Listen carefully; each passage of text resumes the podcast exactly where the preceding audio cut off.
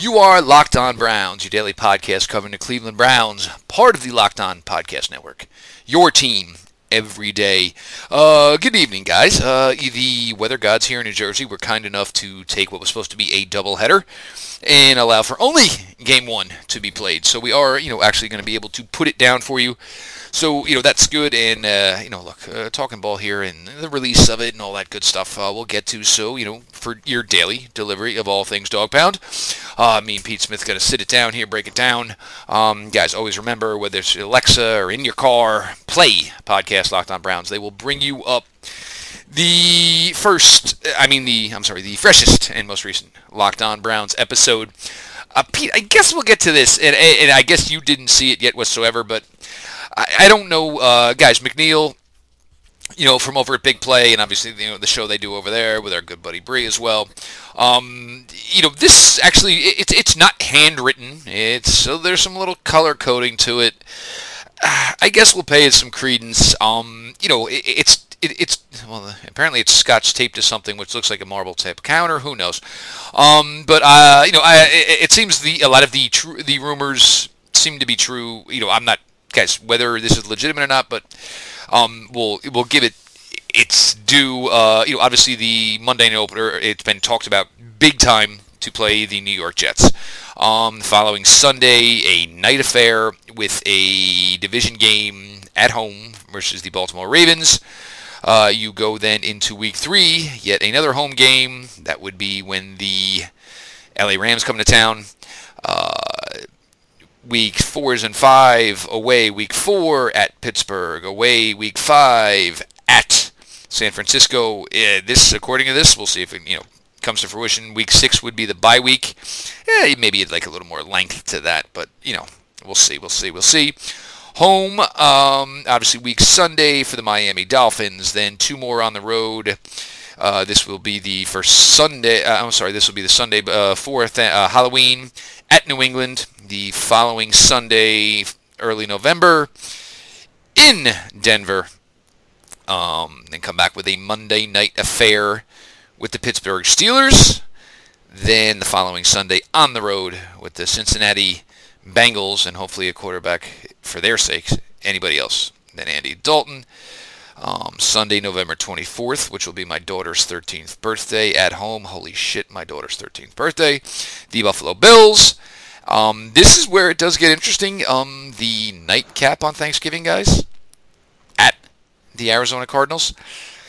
That, that's the one that makes me question it a little bit because you figure the Cardinals will be far, far from relevance by then. So, but um, let's see here then. Um, home after. I'm um, sorry, yeah, home. Uh, just seeing the way it's color coded here. Oh, okay. Home after that for Seattle. The away Baltimore game week 16. The home Bengals game week 17. There on paper, I guess, could possibly be your 2019 uh, Brown schedule. I, I just give us some thoughts here. I mean, none of it matters other than week one, and I, am actually hearing this from both sides. I'm hearing it from Jets folks. You know, obviously we're hearing you know, somewhat. Uh, I, I think week one at the Jets, and look, uh, we've talked about this. You know, the Darnold Baker that should be a a selling point. Uh, you know, obviously one went one, one went three, both in respective classes. Uh, you know, Sam closed out pretty well. Obviously, the story of Baker. Uh, week one at the Jets, uh, I, am okay with it. And uh, you know, we were mentioning this before. I mean, you've got some reasons for it, but the Jets are bringing in a, you know, obviously the Browns brought in parts. The Jets are going to bring in a bunch of parts. So you'd rather catch that team week one as opposed to maybe week 12, week 13 before you know the oil and the grease is all starting to make the machine go. Yeah, I think that's a dream. I, I love that matchup. I love the fact it's on the road. I love the fact it's the Jets. Um, whether you want to try to make this into the next edition of, you know, uh, Bernie Kosar, uh, Ken, uh, you know, Eason or Ken O'Brien type deal. Ken O'Brien, uh, who was really good, they just didn't protect him. Um, oh God, you want to try- Kenny, Kenny O threw such a nice deep ball. Um, if you want to try to make it into that type of setup, um, you know, that kind of rivalry, it, it certainly could be. Um, so, eh, but I mean, it's just the, the Jets are not likely to be good fast. Um, it's going to be a little bit of a grind for them to get going. It's just the nature of the beast. They're, they're just not in the same spot the Browns are. I don't care uh, uh, what kind of crazy person is going to try to talk them talk them into the playoffs. Um, I, I, just don't see it there. Uh, but it's not. It, it's going to get its share of attention, but it's not super high pressure game. Uh, in that it's a reasonably difficult opponent. It's not a walkover uh, they've got to go out there and actually, you know, play and win and all those things. But uh, it, it, it, should be a game that lets them hopefully get a win on the road first and foremost. Those are, you know, any any win on the road is is always worth it.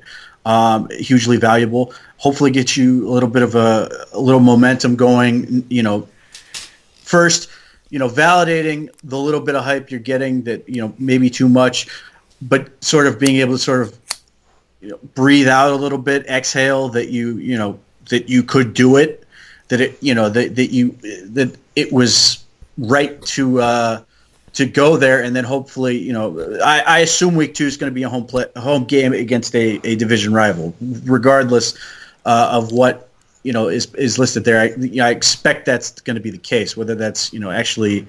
Um, a nationally televised affair or just a game. Um, I expect that will happen.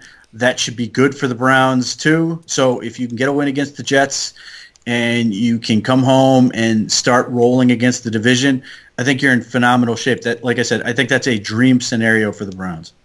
Uh, well, I, I, mean, I'll just go with the week one. The week one, if it does play out this way. First things first, you got Odell going back to his former home.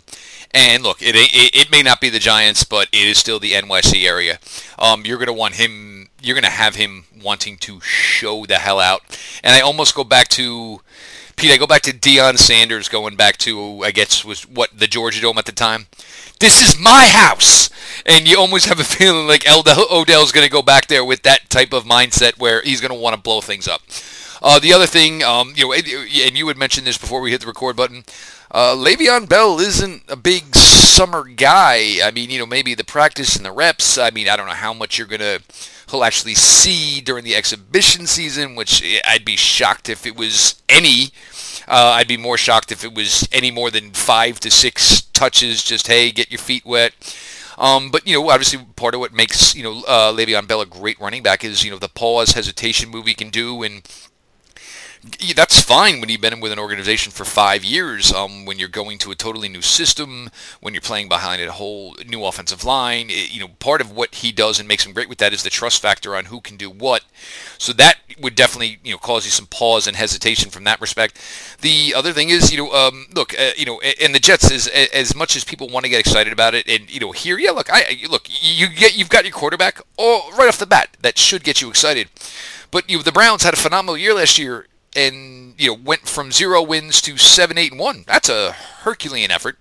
Um, the Jets, uh, you know, they still hold the you know, the Jets hold the number three selection. So I mean, to say playoffs, that's putting a lot, a lot, a lot on Sam Darnold, who's obviously still just a, a kid himself. As you know, there are people out there who want to make it a huge factor that he's just going to you know I guess he will he will you know football wise age two years at a time faster than Baker Mayfield will does one, but that is what it is. Um, but yeah, that would be you know that would be a very you know very nice scenario. And the other thing, look, is you know these guys uh, as geeked up as they are, you know prime time definitely probably want to suit it. That's I'm sure where they, a lot of guys in that locker room that's where they feel they are now that they are a prime time commodity, and it should be something they should get used to.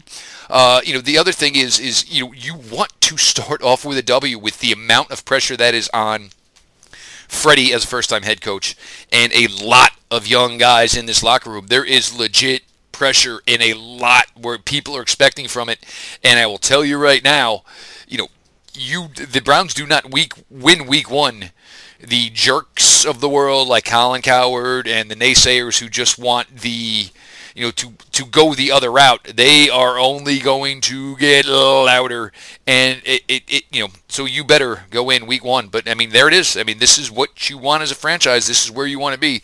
That would be it, putting it on the table.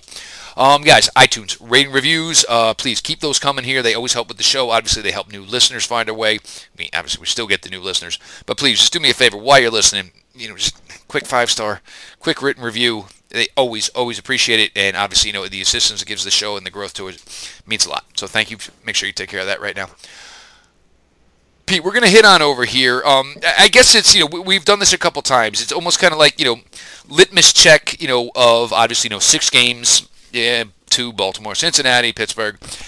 Uh, we're getting now down here, and look, I mean, you're starting to see some of the bigger names, and you see names affiliated, you know, Baltimore wise, Pittsburgh wise, Cincinnati. Well, I mean, Cincinnati, it seems to be a really, really mixed bag. I, I think nobody knows what the hell Cincinnati's doing. I mean, if we're honestly going to think about it, I don't think even though Cincinnati knows what the hell they're doing right now.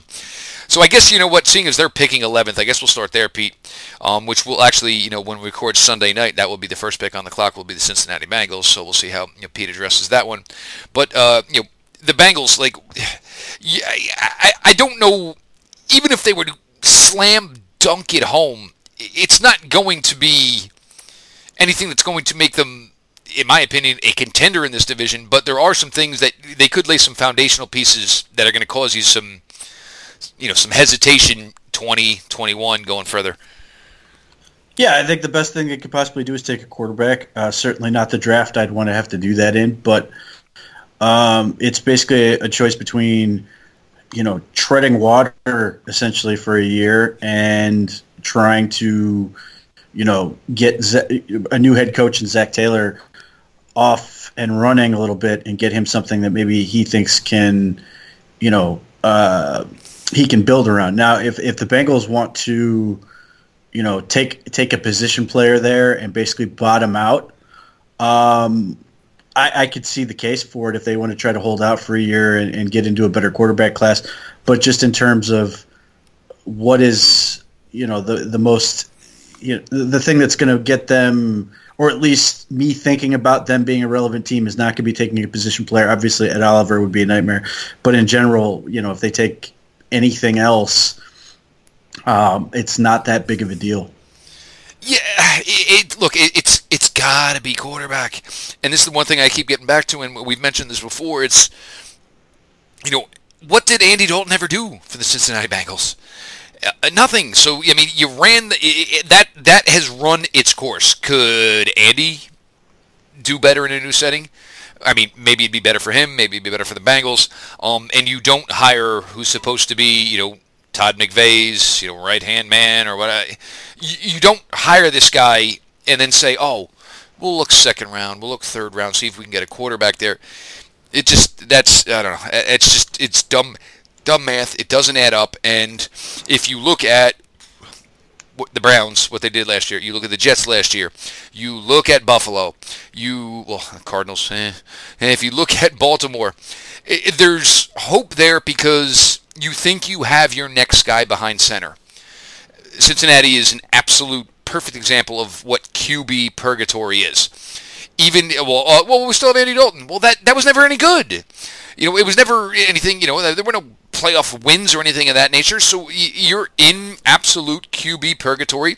At least have the guy in the building, even if Andy Dalton's starting and starts for the first six, eight weeks, whatever you've got that guy that hopefully the fans are all looking to and buying jerseys and people are excited about. Well, when do we get to see him? And it, it, it's it'd be mind-boggling stupid if they did not go the quarterback route. Um, I guess Pittsburgh, uh, you know, obviously uh, outside in of the playoffs.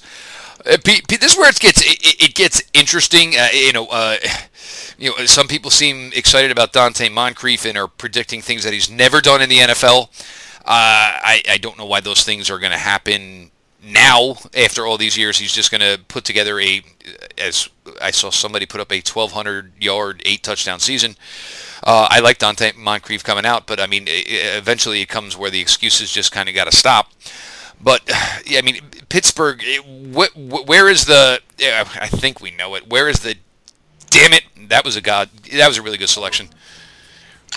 Uh, I mean, the obvious answer to that would be one of the Devins falls down to them. Uh, but I'll tell you the sneaky pick that you'll hate is Justin Layne. Um, and that would be, hugely valuable to them. It would answer a lot of their questions. Uh, and he would be a real pain in the ass for the next however many years. He's actually a good corner. They don't draft those, so we should be safe. But that is, I mean, if you're actually saying, you know, what what is you know, assuming the Devins are off the board and they can't get one of those guys, like what is the pick that would sort of be like, oh, that you know, I don't feel good about that one. Uh, it's clearly Justin Layne to me. Oh yeah, I didn't even even even go there. So uh, you know that's that's one I did not think about. Um, yeah, that would because uh, you know I mean if Justin Layne turns into the player we both think he's going to be, you know he's he's a mismatch problem for you know guys with size. He should be okay with you know against some of the you know smaller guys. Um, and as we've mentioned, and I believe we said this, Pete, is they could put every cornerback they have on their roster right now at Odell Beckham Jr. and we'd be fine with it. Which means so so there is that, and that's that, that's one. Yeah, damn it. Uh, and you know, most of the you know mentions you know have been you know obviously Devin Bush, player I love. Then there's also been the mention of uh, Benny Snell seems to be pretty coveted, which you know I hate to see the draft picks I like go to the franchises obviously that the Browns are going to have to play. And that will bring us to the Baltimore Ravens. Pete, so I guess what are we concerned here for? TJ Hockenson, Noah Fant, one of those two finding their way to Baltimore? Uh, you know, if for some reason, if uh, Hockenson were going to make to make it that far, I would hate to see them get uh, Noah Fant. I because he might be their extra receiver. Um, but yeah, man, that actually might be the answer. I, I was I was gonna say it's something on defense, but maybe it is Noah Fant, just because he's he's like the one guy that they can actually split out and have him do stuff that would be just obnoxious and you just do not want to see. Yeah, because um, like the um, rest of their tight ends, they they could just like they could go like when the re- wrestlers used to come to the rings in mask, they could have every one of them line up each week wearing somebody else's jersey, and it's really the same thing, rinse and repeat. Yeah, I, I, mean, look, they're another one where if you're sitting there somehow, some way, you know, one of the linebackers less to there, that would obviously be the biggest hole to fill because obviously they lost C.J. Mosley, and the, and they're not going to get around that. So the, the the question is, do they, you know, do they go the other way? Do they go the safety route and just get a whole bunch of those? They've got some really good ones right now. Do they want to just say, screw it, we're going to go all in on this uh, and add somebody that they feel like can help them uh, get get along those lines. Uh, but yeah, I mean, if you're you know, if you're looking at it, and I, I, know for some people, there are people probably screaming at the pod right now, going, "It's DK Metcalf for the Steelers and the Ravens." I, am just not afraid of that. I, I, mean, like, I get why people think he's great, but I'm not. You know, I'm used to the Steelers having great receivers, and with the Ravens, you know, the combination of DK Metcalf's issues combined with the fact Lamar Jackson's issues, it just doesn't scare me all that much. Maybe it should more than that, but I feel like Fant is the bigger problem for what he does uh, at his size and, and having substantially more athleticism uh, for the position as a tight end or a receiver, however you want to look at. If you want to make him into that Mike Gesicki type guy, um, that that could be really dangerous. But in general like I, I, think Noah Fant is a substantially better prospect than a, a, DK Metcalf, and and if they actually do get a real weapon, and Lamar Jackson can actually hit it, um, that certainly you know they they go from a single facet offense to a multiple facet facet offense that actually might be something to worry about. Um, yeah, it's the, the, the Ravens are, are fascinating on a number of levels, but uh, they, that's the one where you're I, am I'm, I'm more morbidly curious to see where the, this goes as opposed to like worried about where it goes. Like, you know, do they take Josh Jacobs and, and just go full all in on this awful idea? I mean, the, the, the, it's weird. Like, and and this is probably a dangerous way to think because of the way the Ravens have been in so so many years.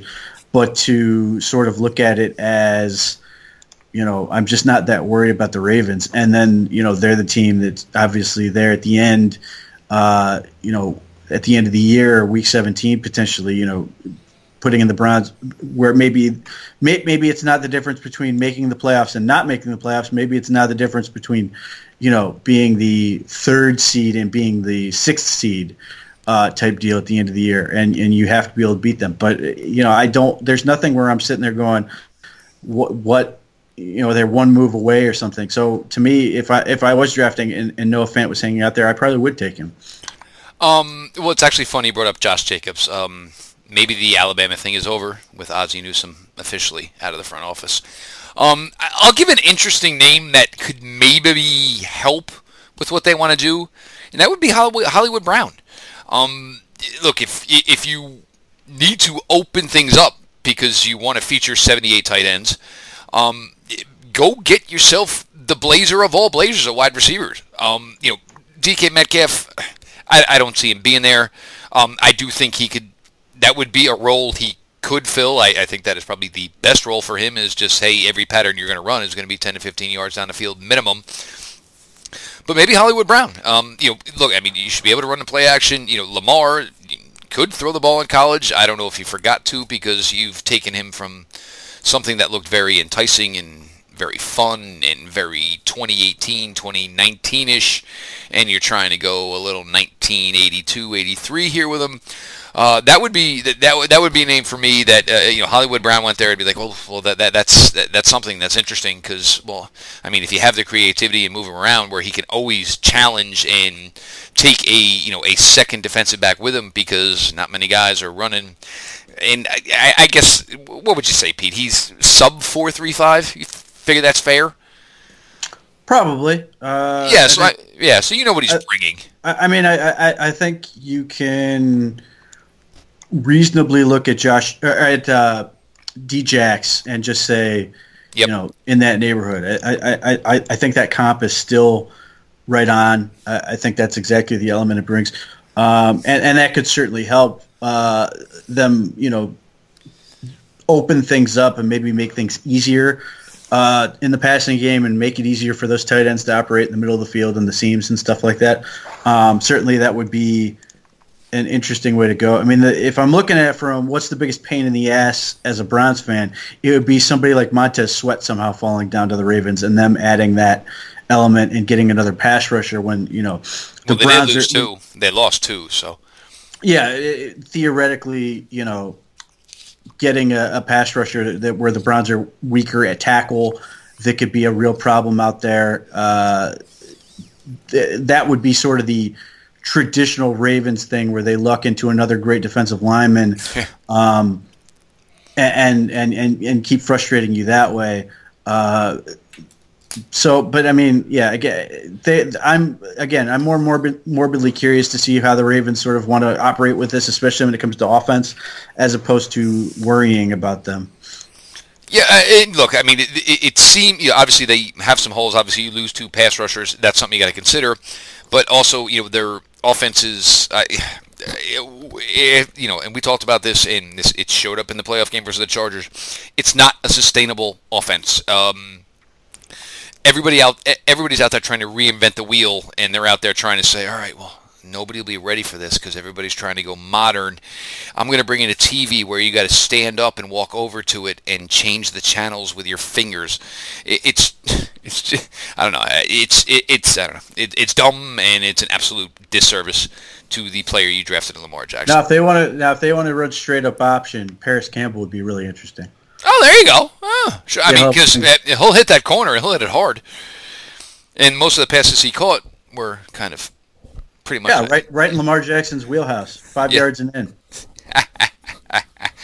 uh, remember, guys, to catch uh, to catch the show every day, subscribe to Locked On Browns on the new Himalaya podcast app. Uh, in an ever expanding podcast world, you need Himalaya with their personally curated playlists and new features every day. Download Himalaya at the apps at your app store for whatever obviously service you use uh, phone wise, and make sure you are lock, you are subscribed to Locked On Browns. Pete, we got a couple of a couple of listener questions, but I want to hit on this one first because I do like this one, and it's something I've talked about in the past. Um, luckily for me, I have two daughters. It, it's never been a bridge I had to come across. Um, but I, I, do have some more input on that, obviously, which I'll get to here in a second. But uh, Pete, um, and unless you know a, a, judge or somebody shows up and hands you the papers, um, you can play pretty much Switzerland in this one.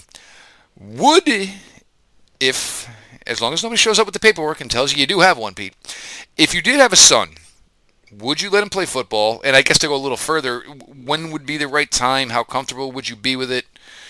It's an interesting question. It really is. Uh, assuming they want to, yes, uh, but they'd be playing flag until high school, uh, and then start up at high school. Uh, there's no, I, I, you know, I, I don't see much point in in youth, uh, and that's not because youth football is necessarily bad. It's usually because, with very rare exception, it's filled with people who mean well but don't really know what they're doing. Um, and in regards to certain positions, uh, like offensive line, um, you know, at the, at the, youth level, it's the worst coach position in that it's usually not coached at all, and then it just becomes, you know, a death camp of just running them. Uh, they get almost no attention, and then they just grow to hate football, and they, they think that's what it is.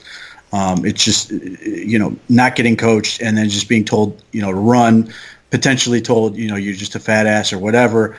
Uh, that you're unathletic, so that's why you're on the offensive line, and that, that you know the p- positions to get the ball are more sexy or get more attention, all that stuff. Um, I, I, think in addition to the fact that you know if if you are a bigger kid who's ultimately going to be an offensive lineman first and foremost, you can go catch the ball and flag. There are no linemen. Um, you can you can sort of learn to love the game from that standpoint. But if you're you know you're not super gifted as a youth player you don't have to just be relegated to the offensive line because somebody, you know, matured faster than you or is just, you know, just a big kid uh, that can do something with the ball that you can't at that age.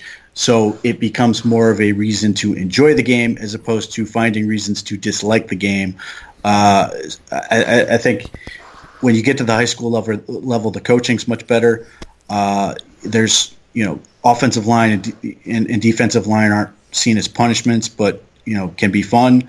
Uh, and then you get into the whole physiolog- physiological development standpoint of you know certainly you want you know you want them to know how to tackle properly you want them to know how to do all those things properly but just where you are in terms of your development as a, a human um, you tend to be more built up for it in terms of your neck muscles. And you know the way mouthpieces are fitted is better and those type of things but getting better shock absorbers just getting better equipment in general uh, you're not you know youth programs in some cases are just you know using equipment that's really old uh, that's not as good um, and that's you know there's just not as much funding for it at least in certain areas now obviously you know certain places it's great just like the coaching can be great but in general I, I don't think it's worth it. I, have I've run across kids who have never played football, uh, who come in at the high school level and they catch on perfectly well. Uh, I, I, don't think that playing youth puts you at some massive advantage where you're just so much better better off than somebody who, who played flag or didn't play at all and is just being introduced to the sport. Um, you know, you get there in ninth grade, tenth grade, you're fine um, and you and you can you know excel. You, it's you know you, there's no no idea that you have to you know play youth all the way up to to go to college, go to the NFL, whatever. Um, it's one of those cases where you know kids development at, at, at different rates, and certainly that's still true in high school. Uh, but it's a little bit better. Obviously, you know it's you don't get into age and weight restrictions and all those things um, that can make that a little bit wonky. But yeah, I, it's I, I don't have a problem with it. I think the coaching is so much better in terms of protecting uh, kids and stuff like that. That you know how they deal with head injuries is better. How they pr- ultimately prevent them by teaching is better, and sort of having an understanding. Well, at least you know the, the people that should, uh, you know, can sort of work to prevent those things which is all very good. It's by no means perfect, but the thing we're running into now is, you know, way more. Con- I won't say more, but uh, running into concussions in soccer is a big one, especially girls soccer. That's like you know, one of the, the, the highest rates in terms of high school sports. So I just cheer- so just steal my part of it, but go ahead. well, cheerleading is also a big one. Of course. Uh, Georgia, the University of Georgia came out with some study talking about how like the worst concussion rate uh, was actually cheerleading, and it's because you, you throw them up in the air and, and, and they land on the ground, all that stuff. Like they don't get caught and they smack their head and whatever. Uh, but you know, basketball has more concussions than people might think. Baseball has more concussions than people might think. And what's weird, and I understand why it's that way, is in multiple schools I've run into, kids suffer head injuries in other sports, and then as a reactive measure, the parents then don't have them play football as a result of an injury they suffered in another sport that actually had nothing to do with football.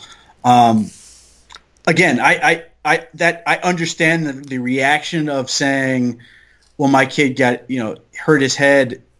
We don't want him to hurt his head, so we don't want to put him in a sport where that's more likely." But then keeping him in the sport where they actually sustain the head injury is interesting. And I'm not trying to criticize anyone as a parent, but it's just sort of that is is is a interesting way to think about it, and I think a little bit uh, unfair in that regard. But the, the the bottom line is there is no safe sport. All if it has con- unless you're playing like golf uh, or any you know even you take one of those in the head.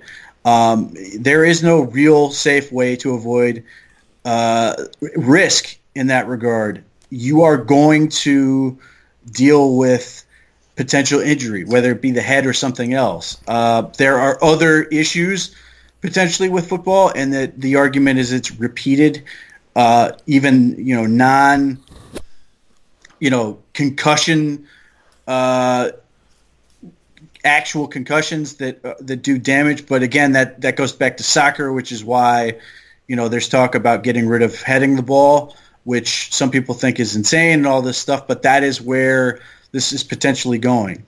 Um, so, yeah, I mean, again, the answer is yes. On some level, you're going to take risk no matter what you do, and and and, and like the more we learn about this, the more we're finding out both bad things uh, in terms of how it relates, but we're also finding out it's way more common than people think it is. Like we're getting into stuff like the military and people just taking like being on uh, explosive ranges or being in, in in range of sort of those concussive blasts that you're running into people with uh, CTE, and you know that's a big problem. But you're you know all these other sports and just living in general can cause some of these things, and you know so much is about treatment and how you know if you fully recover from a concussion, it doesn't appear to have the long-lasting effects. It's not the idea that you have only so many concussions in your brain uh, that can, yep. can take. It's more about like you would do any other injury, and certainly the brain is, is a little bit different in just how it is. But on some level, if it, it's it, it you know it, it's very literally having a bruise on your brain. But at the same time, if you actually let the bruise heal uh, properly and effect- completely, there's to this point the study studies are suggesting that that's not what is going to cause you a problem. It's going to be other things in related to that. So I know it's a it's a complicated subject, and I certainly have no ill will towards anyone who says they don't want their their kid to play football. I do think that they need to do a little bit more research on this in terms of what other sports are coming up with in some of these things, and just what football is trying to do. The biggest, most dangerous part about this whole thing for me, as somebody who you know coaches the sport, enjoys the sport, loves to talk about the sport, and certainly you, you can make the case. Well, you're you're biased. You know, you make you make a livelihood off this, and you're 100 percent right. But the the thing is, what I do not like is is people pointing at guys who played in the 70s and 80s and going, "Oh my God, look at what happened to these guys." And it's not to say that doesn't count, but at the same time, they weren't doing anything, and guys were you know playing through these things, going right back into the game when they didn't know where they were or that type of stuff. and it was that repeat.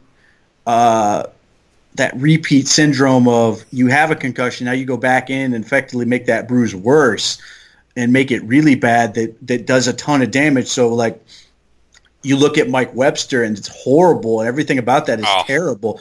But nothing going on right now has any relation to that. Um, it's just a completely different deal with how people are being taught. I mean, some of these players that are you know are coming up had hundreds of concussions because they just didn't do anything, and it was you know the getting your bell rung and all that stuff. Suck it up, get back out there type thing. It's it's a different deal uh, in terms of how it's addressed, and, and certainly, you know, trying to take the head out of the game, and you're starting to see that come up a little bit in the NFL and college, and and and the form being better uh, and those type of things. So, yeah, I mean, it's it's it, there's a lot there, but ultimately, my answer is still yes. Uh, uh, uh, if they want to do it, I'm not going to like go. You have to play football. It's not like, you know, it's not like it was. It's not like post World War II where it was, you know, looked at as a. You're not a man.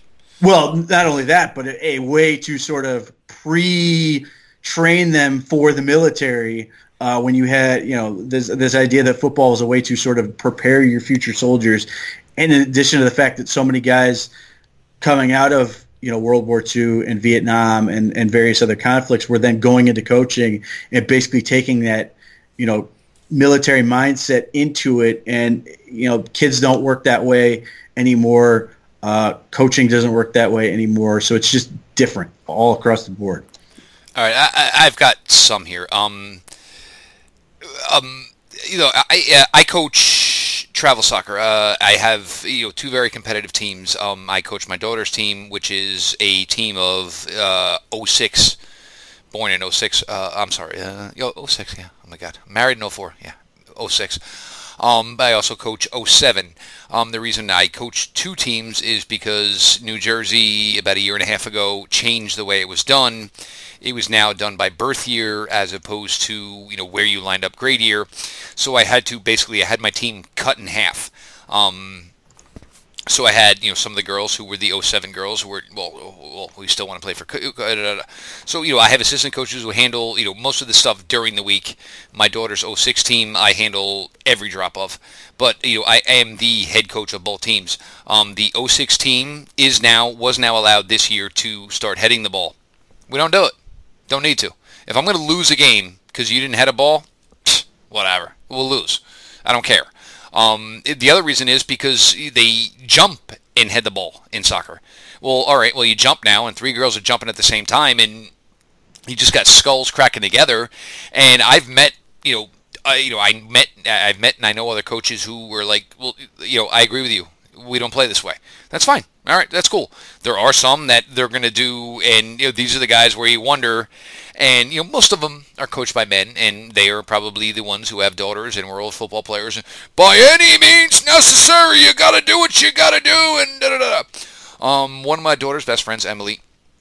Um, it was it, it was in a practice. Uh, she's our goalie 95% of the time. She took one, you know, she took one off the temple. Like her hands caught it first, still took it off the temple. I didn't think it looked good. I, I pulled her immediately her parents, you know, we have been close for years. Um, I'm like, you probably should take her to the doctor. Oh, we're gonna wait, and you know, and you know, I, I, I remember going to the bedroom that night and telling my daughter, look, you know, enough with the phone, put that stuff down. It's time to go to bed. I'm like, who are you talking to anyway? She's like, oh, it's Emily. Um, they were FaceTiming. That's not good. Uh, you know, Emily, I pulled from the game because she got hit in the head. Um, and this is one of the things, and and with the modern, like these kids can't have their phones, they can't have their tablets. You literally need to just kind of lay in a, you know, in a barely lit room, relax. I mean, you can have the TV yeah. on as long as it's at a properly at proper distance. Just you need to fully relax, let your brain relax. You don't need the stimulation. So that that's part of it. Um, the other thing is if, if they're below 17 or 18 years, you know, below 17 years old, Pete, if they get if they really get a concussion and the season seems so short as it is, maybe the season's over. And just you know that's it. You know, it, it, it's over to properly heal, properly rest the brain. Um, the other one, and where you brought it up, this is a great one. You know, as far as them playing youth football, when these guys are, I mean, because most everybody who coaches, you know, kids in football, are, you know, usually are men. Um, the online certificates these guys are passing, it's if you miss the question, you go back, they give you the right answer, but you go back and watch it again for two minutes, and then you now know the correct answer. That's not the way it should be. I mean, that's like, I mean, you're pretty much taking, pretty much taking it pass fail. You know, I mean, with some, with a kid who may not be your own stake at it. You know, but look, I mean, if my boys had, yes, if my girls were boys, they would have been trotted out there. They would have been. Um, even though in the fears involved or whatever, I would have hoped that me and everybody I was associated with, you know, would have gone to every avenue to have every possible way to get this and, and do it correct to keep. And the other thing is, is you just have to learn that some of these kids are just not cut out, cut out to play football. And the one thing, and I remember when I started coaching in high school, and like you know, and Pete, I'm sure you know this. You know a football player within like four or five practice reps, and especially once you go live. Like you usually know the kids who can cut it. There's the kids who are smart enough to you be able to make a tackle, not get run over, but they may not be a big hitter. But they're the kids you're like. Eh, there's some kids where you're like, it's only a matter of time. And if I got to actually put this kid on the field, he may get hurt because either a he doesn't want to be here and he's too afraid to tell his parents, or b he just he just doesn't have it within him. Um, but the game itself should not be. Look, this has always been a violent game, and I loved your point on Mike Webster. And you think of the stories from those days where it's you know how many fingers am I holding up? Three. Okay, well hit the guy in the middle you know, like you know, that. I mean, that type of stuff. And obviously, they didn't have the science and uh, and the research back in those days. And there's also something to the fact that these guys were hopped up on greenies. And if you want to get to the 80s, where these guys were, you know, literally doing rails of coke before, you know, before, during, halftime, whatever games. I mean, nobody wants to bring that element into the conversation as well. Um, but look, I mean, it's you know, if you're a parent and you're seriously concerned, and this was actually, you know, Giovanni Ruiz, um, he, he, said within the uh, mess, eh, within the t- uh, the tweet that his son was four and a half years old. Give it a little time, but in you know what, go out in the backyard, play around with it. If he is the guy that is all over your leg and literally to the point where he's trying to drag you to the ground, he's going to be okay. If he's the guy where you, you try to go to tackle him and, and turn him and he, uh, stop, I mean, there's you can usually tell the kids who are going to be okay in football and the kids who are not going to be okay in football.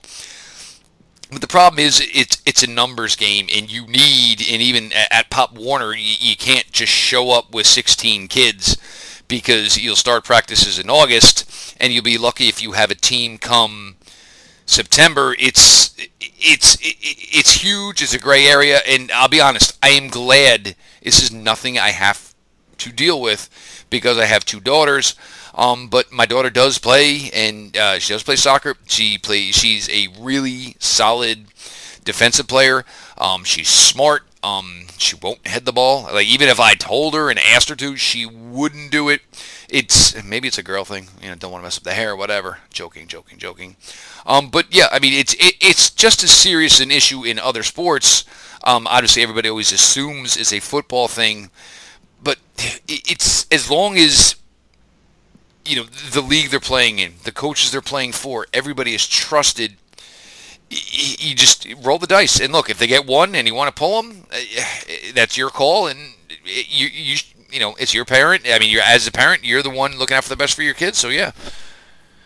Uh, so th- here's how fast the science is moving. Even the stuff about screens has largely been debunked. It's not to suggest that you like should freaking you know get a concussion and then immediately sit there and just crush the the tablet all night. But it it's largely been sort of debunked as being a a problem. Uh, which you know again, this is how quickly this stuff goes. Uh, but even your st- state of New, New Jersey.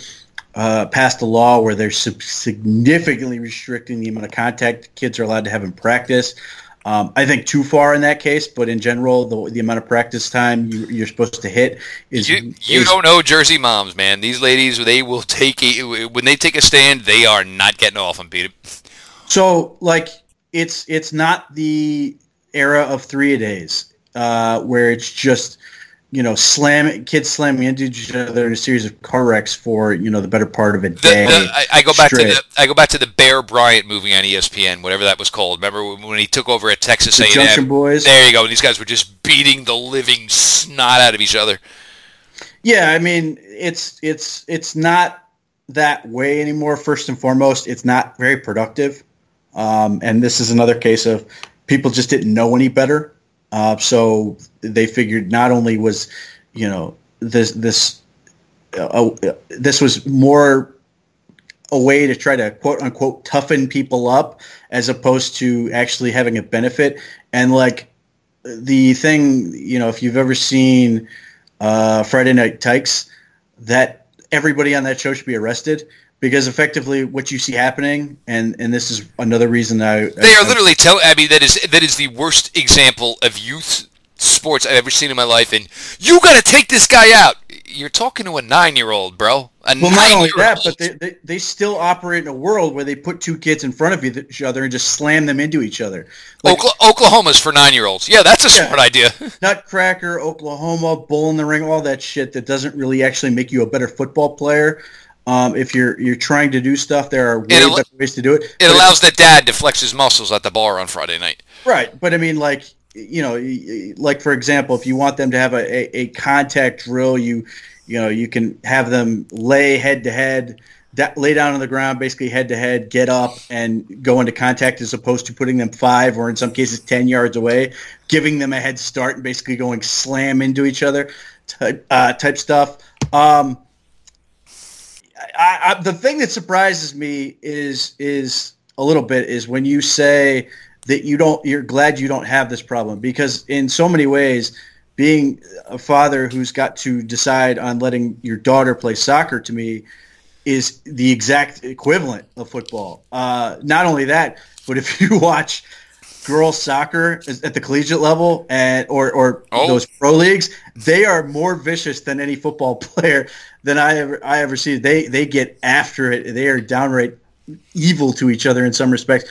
But because of the the heading and, and going up and, and it's not so the heading of the the heading of the ball is a, there's an argument that that's you know bad in itself. Uh, just the repetitive nature of it. Well, part of it also though is it, it's the vicious snapping of the neck Yes. because they're not And- literally catching the ball with their head; they are literally snapping their neck into a ball that's coming at them. And I mean, you want to get to even the high school level. That soccer ball's traveling damn where between probably 40 to 55 miles an hour. And then you add in like, you know, you see it in like the Women's World Cup where they had, you know, two people trying to hit the ball and they end up slamming it, it heads into each other. And the Women's World Cup, you know, did a horrible job of dealing with it because they basically just looked at the person for a few minutes and basically, you know, checked them out and put them back in when these people were like clearly, you know, into a bad situation. Like the point, one point was like, you know, I remember seeing this girl's bleeding, bleeding profusely out of her head, and they just wrapped her head up and put her back out there.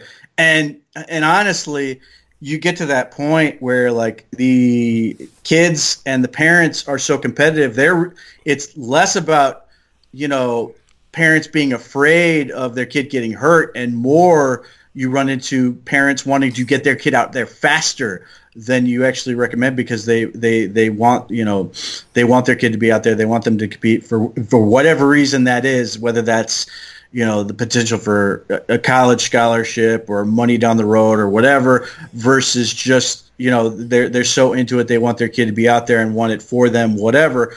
But there's a lot of that stuff with it too.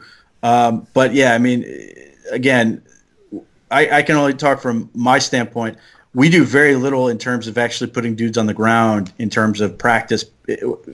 We don't want them to go down anyway because we, you know, in general, because we don't want them, you know, racking each other's legs up doing it that way. But it's just also just not very productive to have, you know, kids slamming into each other in part because you don't have the rosters, you don't have those 90 kid rosters where you could afford to, and that sounds, you know, Next Awful. man up. yeah, you, you could afford to have you know guys essentially get taken out um, and and have the next man up and, and step in. But the last thing I'll say on this is the other reason I think it's worthwhile to wait until high school is that means you know seventh and eighth grade you can put them in a weight room and sort of give them a little armor particularly when it comes to the neck uh, area because that's the thing that's going to help the most in terms of that becomes a shock absorber. And that's not to mean that now you're free to hit somebody with your helmet like a weapon but that does help in terms of reducing the amount of stress you have. And that's ultimately what happens to it which is why you know girls at least statistically have about a 10 to 1 likelihood of they're they're way more likely 10 times more likely to suffer concussion than boys. And that's largely because of that neck strength um, and and those things. So you know that's the difference between you know putting them out there with their nine where you're basically just going on whatever they've grown into at that point you know which maybe 50 pounds and nothing.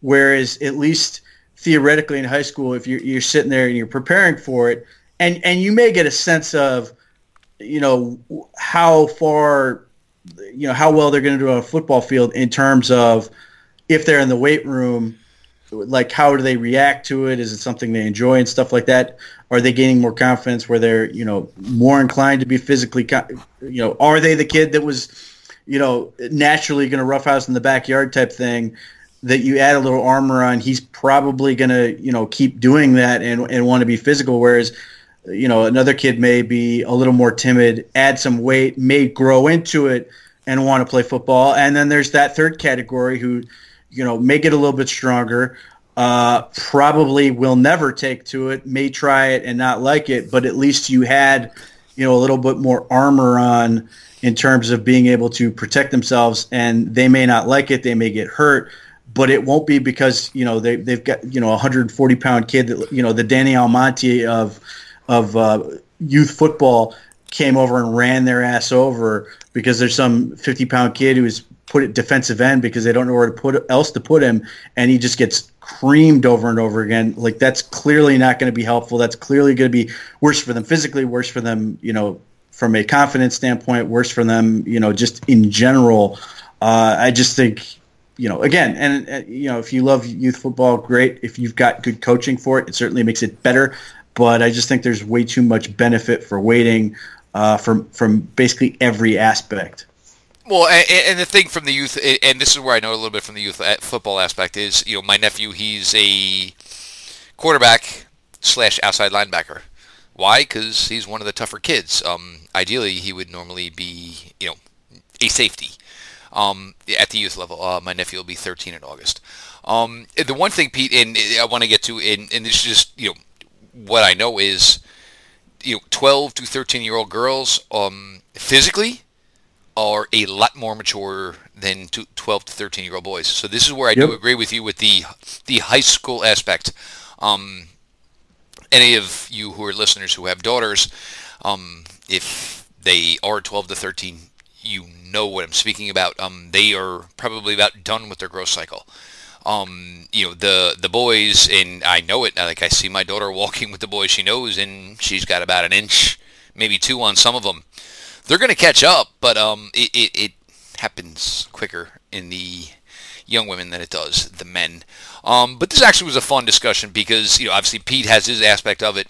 Um, you know I have my aspect my aspect of it. Look, it's and to say every kid is different I'm sure Pete, you'll agree with that. I mean, you, you, you would literally have to take this kid by kid and and, and know it, and th- that, that's where it makes it so difficult because you know Pete is not a parent, but I am. But there, you know, I know so many parents who think that their ch- children are so much more than they are. And look, because you know, you know, I played college football because I, I coached. I like, oh well, you know, he's doing really good, and, and I'm like kind of looking at it like, well I got to be honest, uh, he's a little tiny and and he's like, well, he's playing really good at defensive back. Well, you maybe you know at 12 years old, you see what one or two passes a game, maybe three or four, whatever. First team all backyard, baby. You got it. Yeah. Oh, he schools me in the backyard. Well, yeah. Well, what did you ever do?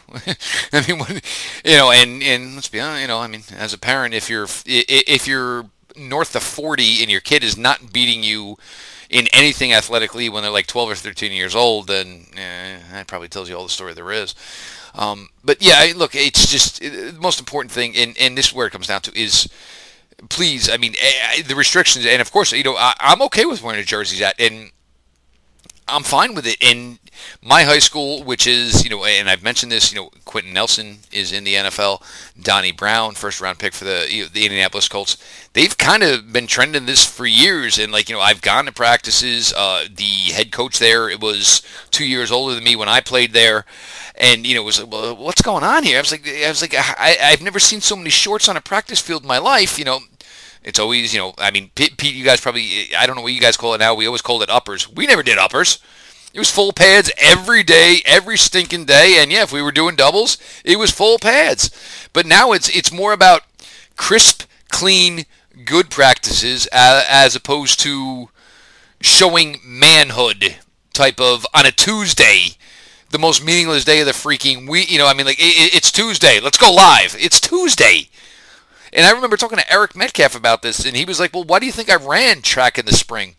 Last thing I wanted to do was deal with a freaking linebacker in you know early in mid March because you know you don't turn off the defensive. Ma- He's like, I'm not taking those hits in March. That's why I went and ran track. I don't want to be any part of that. Uh, yeah, we call them shells, but yeah, That certainly a lot more now, shells than, than, than full pads.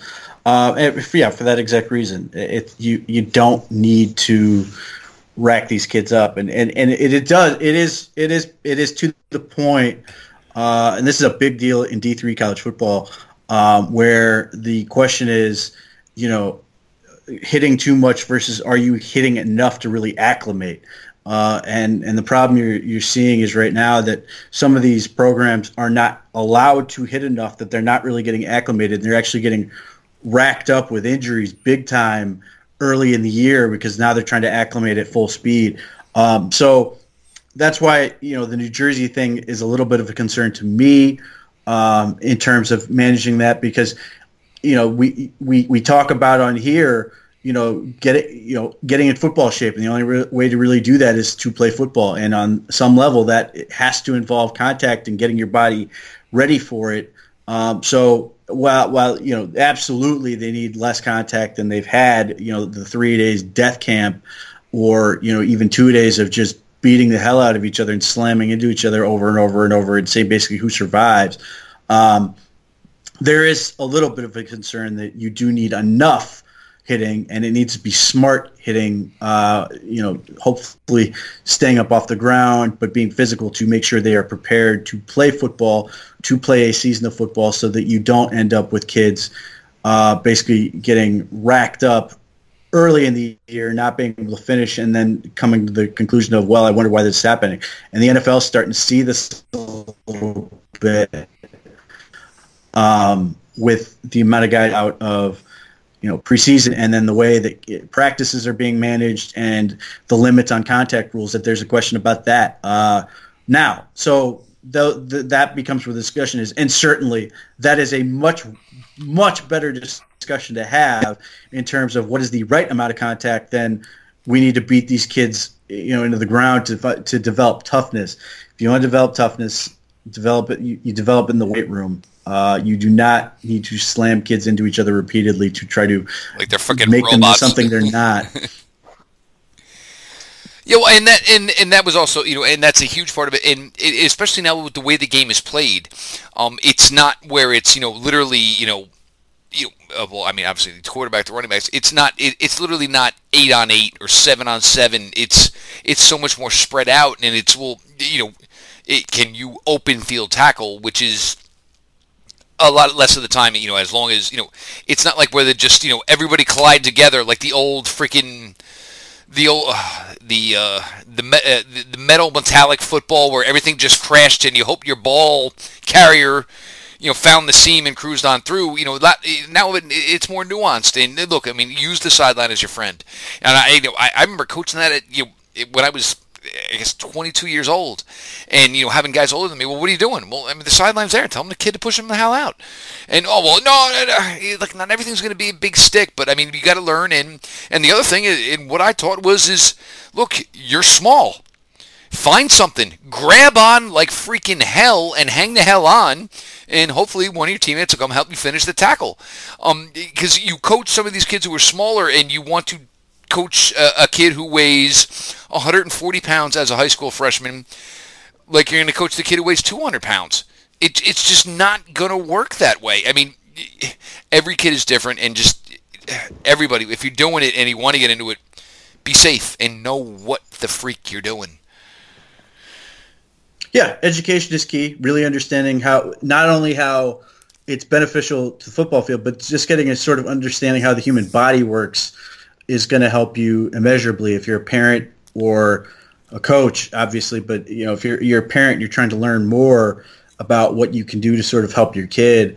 Um, that those things are important. But yeah, I mean, the biggest thing you can do as a parent is first try to get them in the weight room uh, to build those things.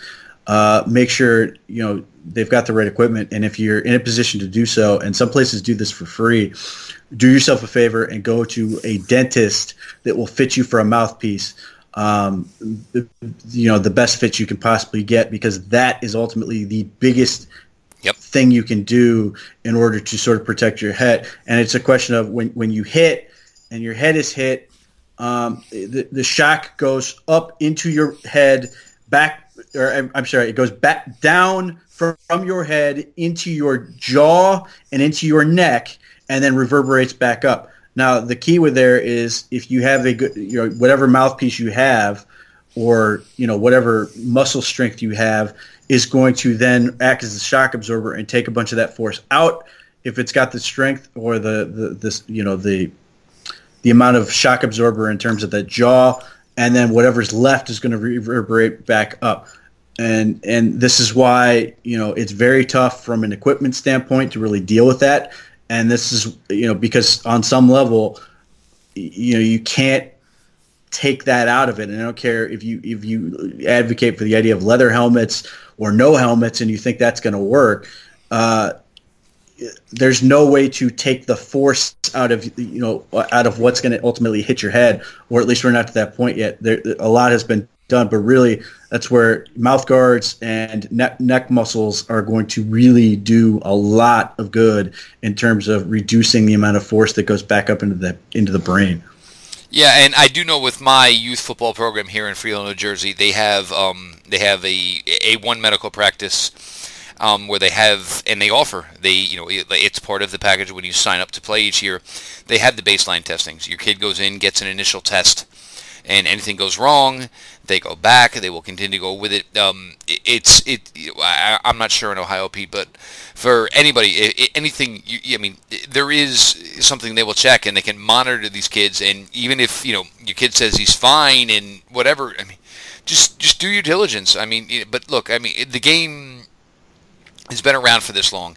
Yes, it was mismanaged for a a long, long time. There's no doubt about that but it's it's getting better, and you just have to hope that you know. And look, and you hope that the guidelines and the certificates that anybody who's handling these kids playing a game is going to increase. That's fine. Uh, it, there's nothing wrong with that. I mean, because you know, uh, knowledge is key. Knowledge is power. That's the way it goes.